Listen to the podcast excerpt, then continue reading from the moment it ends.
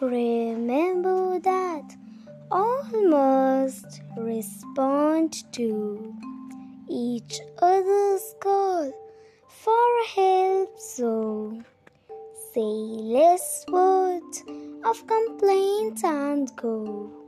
Prove that you are capable of action and be responsible, not shrinking even if you face the impossible.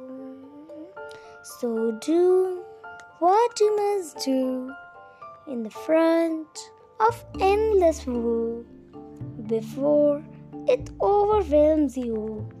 Inspire and work for good.